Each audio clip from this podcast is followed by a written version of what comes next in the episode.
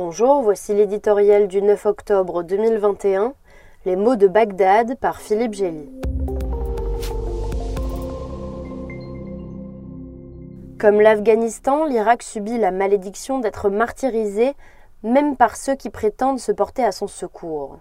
En le débarrassant de la dictature brutale de Saddam Hussein, sous le double prétexte de sa prétendue allégeance à Ben Laden et d'armes de destruction massive inexistantes, les Américains l'ont accablé d'autres mots depuis deux décennies.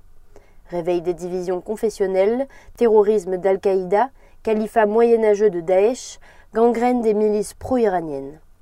L'habillage constitutionnel, taillé pour empêcher la domination d'un seul camp, permet à la même clique de se partager indéfiniment les profits du pouvoir. Les élections de dimanche n'y changeront rien. Le scrutin a été avancé sous la pression des manifestants qui, depuis octobre 2019, demandent des emplois, la fin de la corruption et la mise au pas des factions armées.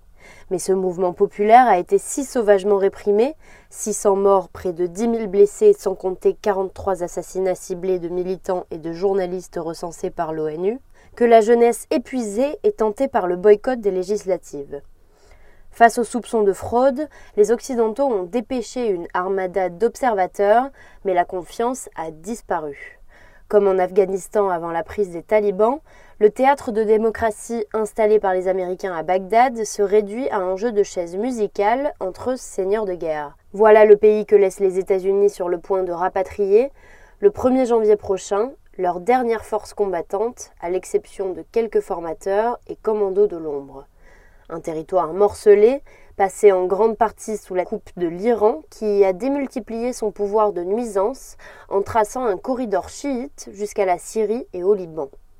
Un État défaillant, assis sur une manne pétrolière qu'il se garde de partager, entretenant la pauvreté et l'instabilité sociale.